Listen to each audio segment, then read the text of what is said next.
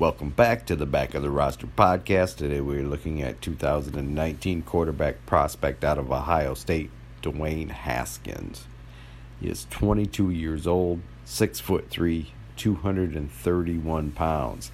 He has a thick upper body and a thick lower body build. He went in the first round to the Washington Redskins.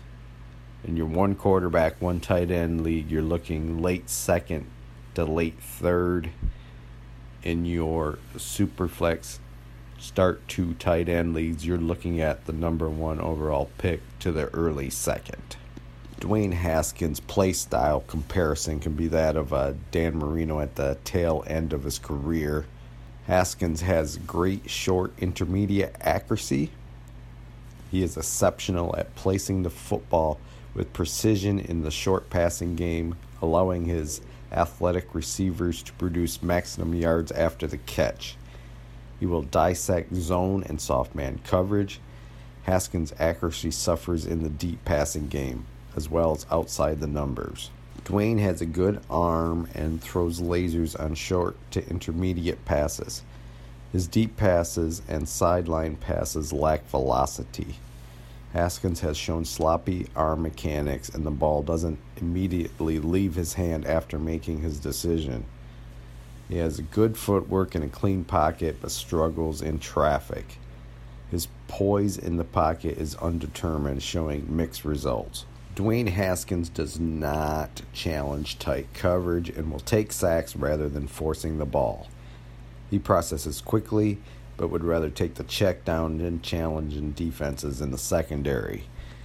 He has a tendency to freeze when his first read is unavailable.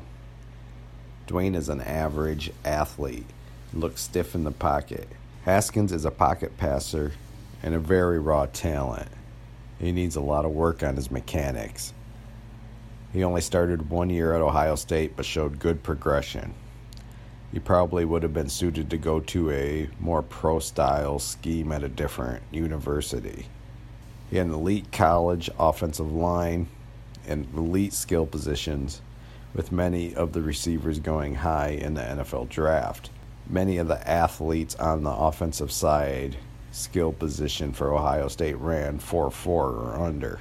So a lot of his production was produced by yards after catch by the athletic ability of his skill position players.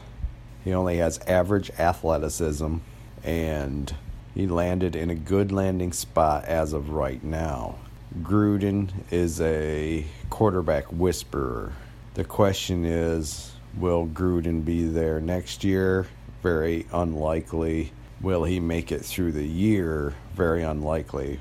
Washington looks like a pretty rough roster as it stands right now. His offensive line is good but often injured. He will need a really good offensive line to be behind. He is a great short to intermediate passer.